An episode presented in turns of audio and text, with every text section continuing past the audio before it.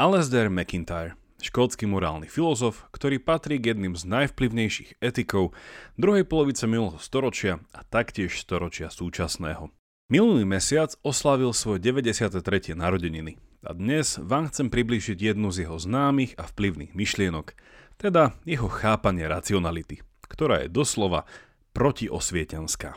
Racionalita nie je abstraktne objektívna až neosobná, ale viaže sa podľa neho nevyhnutne na živú tradíciu ľudských komunít a príbehy a texty, ktoré tieto tradície tvoria. Racionalita je tak životopisom ľudstva a ľudských spoločenstiev, ale o tom viac už o chvíľu. Počúvate pravidelnú dávku, vzdelávací podcast pre zvedochtivých, ktorý nájdete aj na denníku ZME. Ja som Jakub Betinský a v mojich dávkach sa pozerám na svet očami filozofie. Podporte našu tvorbu jednorazovo, trvalým príkazom alebo cez Patreon a všetko info je na pravidelnadavka.sk.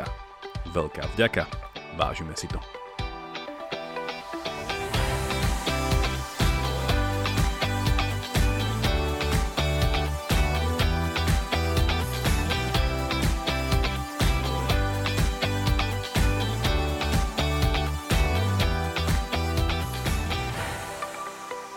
Začnime so širším kontextom. Osvietenstvo 17.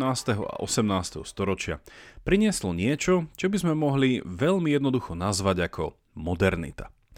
Ide o obdobie, teda lepšie povedané, ide o istý dominantný mainstreamový druh myslenia, ktorý bol postavený na vláde rozumu a racionality.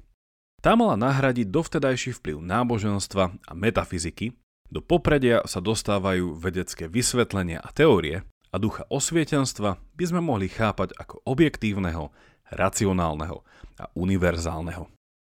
Na mysel hneď prichádza nemecký osvietenský filozof Immanuel Kant, ktorého pojednanie o morálke je tu dobrým príkladom. Podľa Kanta je morálka ukotvená v našej poslušnosti konať podľa univerzálneho morálneho zákona. Prečo ho musíme poslúchať? Pretože tento morálny zákon pramení z našej zdieľanej racionality – a je prejavom našej autonómie. Inými slovami, ja sám som si zdrojom vlastných morálnych zásad, ale keďže som racionálna bytosť, moja vlastná morálna legislatíva je platná pre hocikoho iného.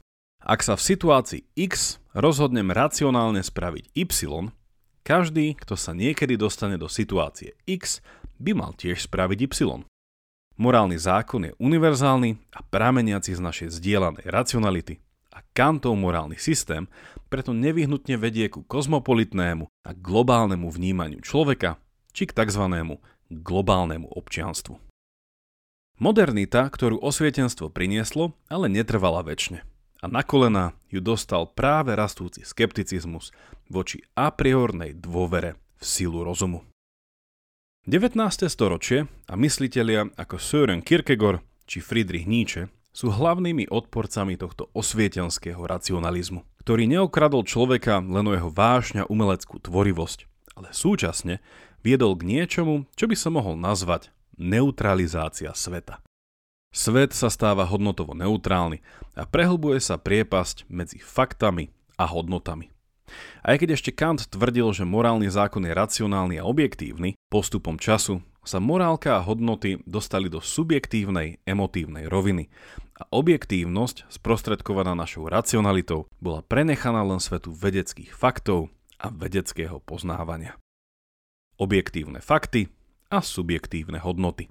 Hodnotovo neutrálny svet je plný vedeckých faktov, ale tieto fakty nám nehovoria nič o tom, ako žiť, čo je dobré a zlé. Hodnoty sú projekcia našich pocitov a emotívnych postojov na svet, ale svet, či realita, neobsahuje žiadne morálne fakty. Toto je uvažovanie, ktoré kulminovalo koncom 19. a začiatkom 20. storočia. A kríza modernity nás priviedla na myšlienkovo podnetnú kryžovatku s tromi možnosťami. Poprvé, osvietenstvo a silu objektívneho rozumu sa môžeme pokúsiť zachrániť. Dnes najznámejším príkladom mysliteľa tejto kategórie je kanadsko-americký kognitívny psychológ a vedec Steven Pinker a názvy jeho kníh sú viac ako príznačné. Osvietenstvo teraz z 2018 či Racionalita, ktorá vyšla minulý rok. Po druhé, Modernita je niečo navždy prekonané a vystriedala ju postmodernita či postmodernizmus. Príklady mysliteľov tejto druhej možnosti sú už spomínaní Nietzsche, ale tiež Jacques Derrida, Michel Foucault, Richard Rorty alebo Jean Baudrillard. Tretím prístupom ku kríze modernity nie je pokus o záchranu statusu quo ani snaha prísť niečím novým, ale ako tušíte, pokus o prinavrátenie niečoho minulého. Tretou reakciou na krízu modernity je predmodernita, ktorá sa vyznačuje oživením viacerých antických konceptov a myšlienok. Patria sa myslitelia ako Hannah Arendt, Leo Strauss, Marta Nussbaum, Bernard Williams, filozofky tzv. oxfordského kvartetu, ktoré som spomínal v dávke 228 a samozrejme sem patrí aj Alasdair McIntyre.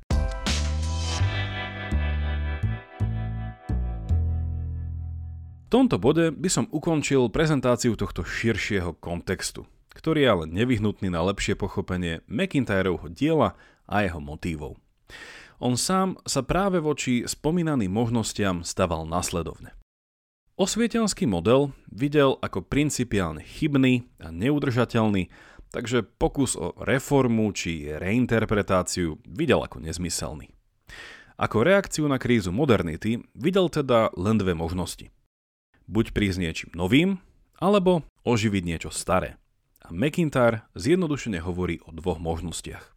Buď sa vydáme cestou, ktorú načrtol Nietzsche, alebo sa vrátime k Aristotelovi.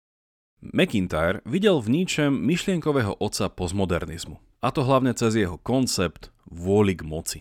Moc tu ale nemusíme chápať negatívne, či až pejoratívne, a pre lepšie pochopenie použíme Aristotela ústami Hanach Arentovej. Cieľom ľudského života bolo podľa Aristotela šťastie, ale chápal ho asi dosť odlišne od dnešného bežného chápania. Arentova to interpretuje veľmi výstižne a hovorí, že prvý druh šťastného života je tzv. víta aktíva a druhý je tzv. víta kontemplatíva. Aktívny život je život politický, život človeka plne angažovaného v politickej obci. Druhý šťastný život je život kontemplatívny, teda život zameraný na poznanie, život vedecký, filozofický, teologický. Toto sú dva modely dobrého, teda šťastného života, ktorý každý má svoje úskalia a samozrejme už samotný Aristoteles vtedy uvažoval nad tým, či predsa len jeden z nich nie je nadradený. Analógia, ktorú teraz spravím, nie je dokonalá a skôr chce poslúžiť iba ako pokus o vysvetlenie toho, čo by sme mohli chápať ako ničeho koncept vôli k moci. Ak McIntyre tvrdí, že vzhľadom na krízu modernity musíme buď vykročiť s níčem kvôli k moci, alebo sa vrátiť k Aristotelovi, extrémne zjednodušene to môžeme vidieť ako výber medzi politickým životom alebo životom poznávania. Pričom vôľa k moci je ultimátne vôľa k politickej moci. Opäť extrémne zjednoduším a poviem, že podľa McIntyra vedie ničem inšpirovaná postmodernita k politizácii všetkého. A keďže Nietzsche nie je osvietenský racionalista, táto politizácia bude plná vášni, silnej rétoriky a charizmatických lídrov. Platónov kráľ filozof ide cez palubu. Vôľa k moci tak znamená, že všetky otázky ohľadne etiky a politiky nemajú byť vyriešené hľadaním pravdy, ale aplikovaním moci. Samozrejme, o postmodernizme je potrebné povedať ešte mnoho. Je to nejednoliaté mnohotváre hnutie, a to, čo som teraz opísal, je len ničeho proto-postmodernizmus, ktorým by mnohí postmodernisti nesúhlasili, i keď v niečom naň stále nadvezujú.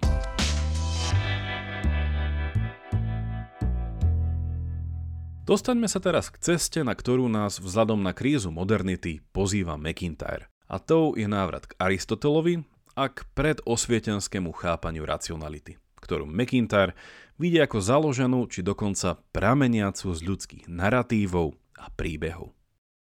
Ukotvíme jeho myšlienky najprv knižne. V 1981 mu vyšla jeho prvá a veľmi vplyvná kniha After Virtue, preložiteľná ako Pocnosti, kde McIntyre mapuje dejiny morálneho myslenia od súčasnosti po minulosť, hľadajúc, zjednodušene povedané, otázku na odpoveď, kedy sa to pokazilo. Tejto knihe ale chýbala tak povediac jeho pozitívna teória.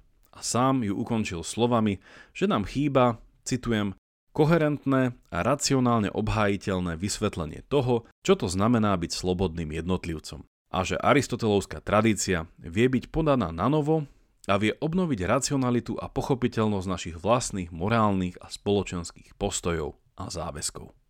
Koniec citácie. A preto 7 rokov neskôr, v 1988, vydáva knihu Whose Justice, Which Rationality, preložiteľná ako Koho spravodlivosť, aká racionalita? Ktorá je odpovedou na túto výzvu. Knihu prezentuje ako pokračovanie tej prvej a ako sám hovorí v jej predslove, citujem, Sľúbil som knihu, v ktorej sa pokúsim vysvetliť, čo znamená, že istý druh konania je racionálny a iný už nie, a tiež prečo je racionálne presadzovať a obhajovať jednu koncepciu praktickej racionality a inú už nie. Nech sa páči, toto je tá kniha. Koniec citácie. Vo zvyšku tejto dávky sa pokúsim jeho chápanie racionality priblížiť. Ako som už viackrát naznačil, kľúčovými tu budú slova ako tradícia, príbeh, narratív či životopis, a to ako na osobnej úrovni jednotlivca, tak i na úrovni spoločnosti. Čo je podľa McIntyra racionalita? Ak si spomeniete na to, ako ju chápal Kant, McIntyre by s ním vôbec nesúhlasil. Prečo? Podľa Kanta je len jedna jediná racionalita a ktokoľvek, o kom poviem, že je racionálny, na nej nevyhnutne participuje. Ak napríklad povieme, že nejaké zviera je viac racionálne ako iné, myslíme tým rovnakú racionalitu, na ktorej fungujeme my. Ak sú delfíny či gorily racionálne, ich racionalita je len teoreticky nižší stupeň tej našej, ale ide o tú istú vec. Ak by sme zostali pri tomto príklade, podľa McIntyra môže byť racionalita zvierat zásadne odlišná od tej našej, ba dokonca aj v rámci ľudských spoločenstiev môžu existovať rôzne druhy racionality vzhľadom na rozličné tradície, ktoré tieto racionality stelesňujú. Čo teda McIntyre tvrdí? Ak bolo snahou osvietenstva oprostiť racionalitu a poznať od vplyvov rôznych kultúr či rozličných individuálnych vplyvov, ako kde som sa narodil a aké zvyklosti boli v danom regióne prítomné, inými slovami, že racionalita je nezávislá od historického vplyvu rôznych tradícií, ale je nadtradičná a objektívna, tak McIntyre tvrdí pravý opak.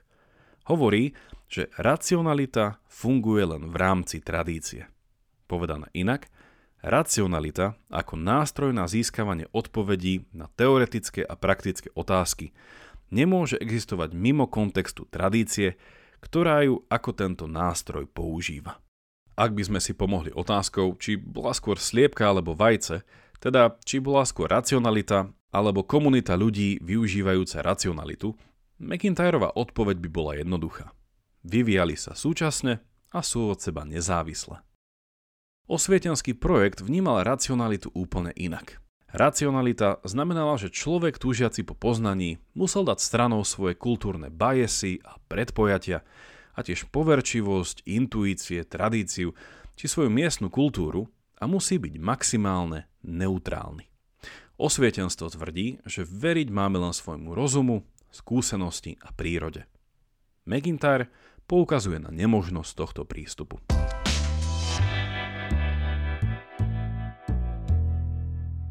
Ahojte, tu je Andrej a prepačte, že kradnem Jakubovi priestor. Ale k veci. Ak sa vám táto dávka páči, vypočujte si aj bodku na záver, teda extra obsah, kde k nej Jakub ešte čo to povie. Za cenu dvoch odrieknutých káv získate 4 bodky mesačne a dostanete sa k ním cez pravidelnadavka.sk alebo priamo cez náš Patreon. Toľko odo mňa a užite si zvyšok dávky.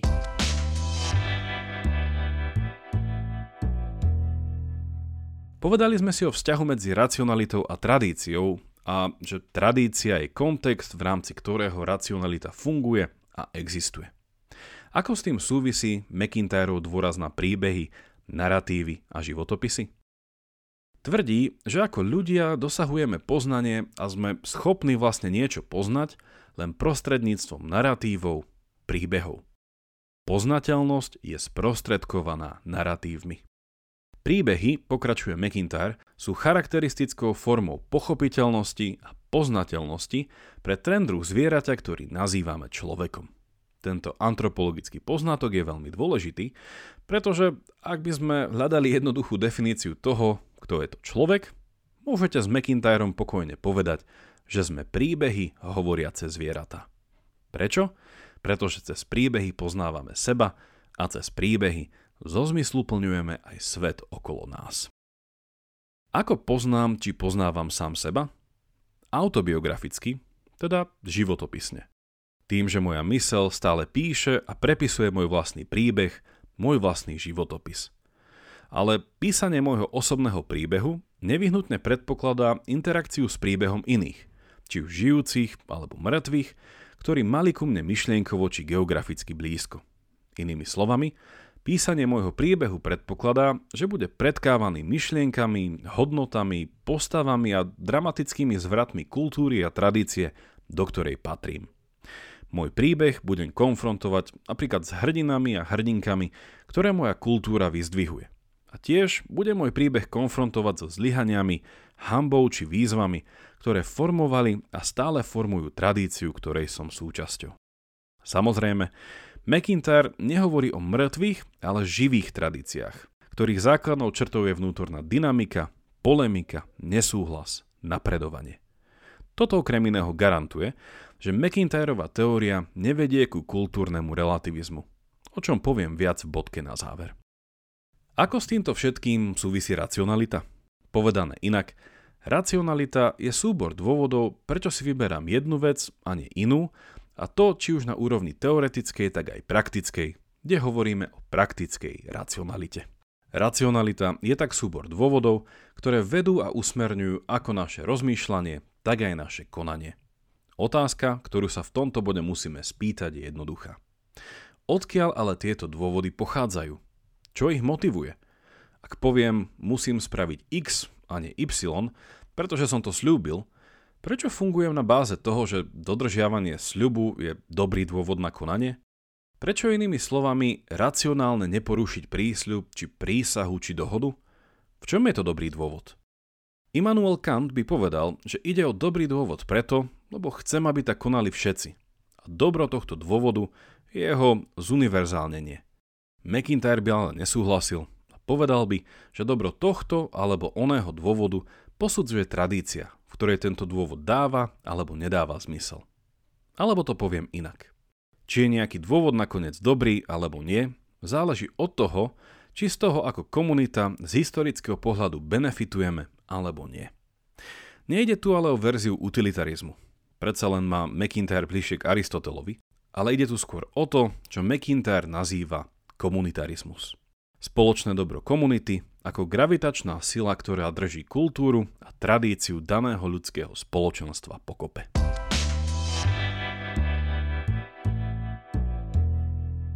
Ako asi tušíte, racionalita ako súbor dobrých dôvodov, ktoré sú lešením pre naše rozmýšľanie a konanie, sa uchováva v kultúrnych artefaktoch danej kultúry, no a najzákladnejším z nich sú knihy, teda texty. Každá kultúra či tradícia má svoje kanonické texty, teda súbor textov, ktorý bol uprednostnený pred inými textami, lebo intímne opisuje identitu danej komunity. Inými slovami, kanonický text je stelesnením konkrétnej racionality danej kultúry a preto sa kanonické texty líšia medzi kultúrami. Porovnajte napríklad Bibliu, Korán či Tóru, alebo Ústavu Spojených štátov amerických a Ústavu Saudskej Arábie. Samozrejme, druhá menovaná krajina ústavu nemá a riadi sa tromi posvetnými textami. Hovoril som o kanonických textoch, ale neprekvapím vás, ak poviem, že každá tradícia má aj niečo, čo McIntyre nazval kanonickými praktikami. Čo tým myslí, sú praktické inštitúcie, ktoré stelesňujú racionalitu danej kultúry. Takouto inštitúciou je napríklad manželstvo. V rôznych kultúrach chápané rôzne, alebo podobnou inštitúciou je aj robenie sľubov a ich dodržiavanie. A opäť vidíme, že rôzne tradície k dodržiavaniu slova pristupujú rôzne.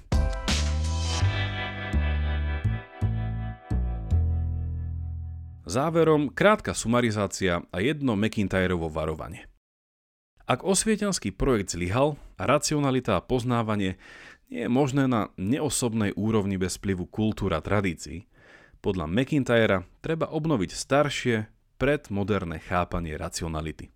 Racionalita je ukotvená v tradícii a toto staršie chápanie súčasne vidí jej prirodzené obmedzenia a potrebuje stáleho uchovávania a realizácie.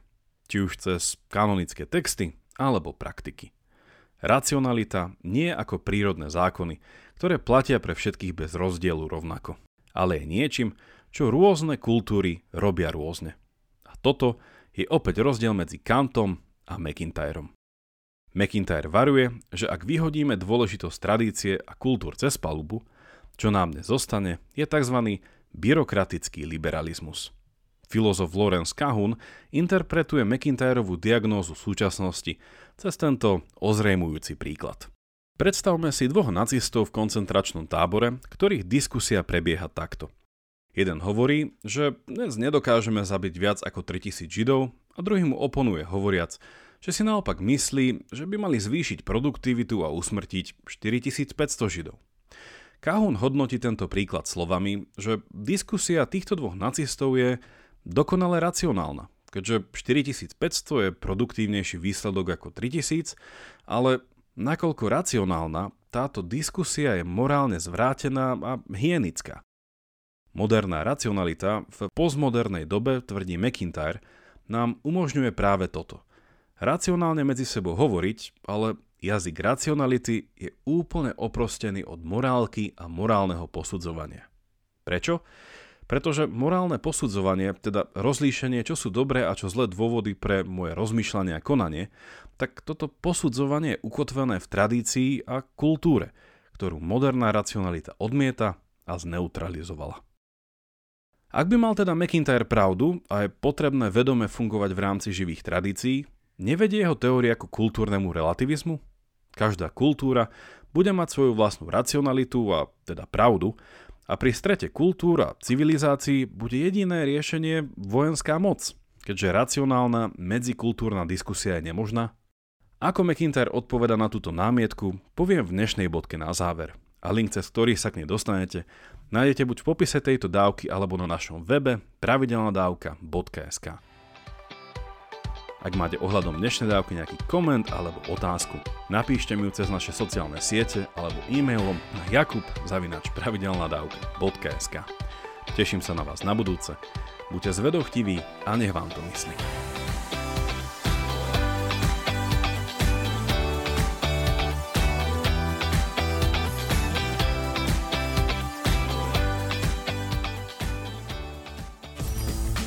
Čo sa potrebujeme naučiť, aby nás umelá inteligencia neobrala o prácu? Ako prelomili Kočnerovú trému?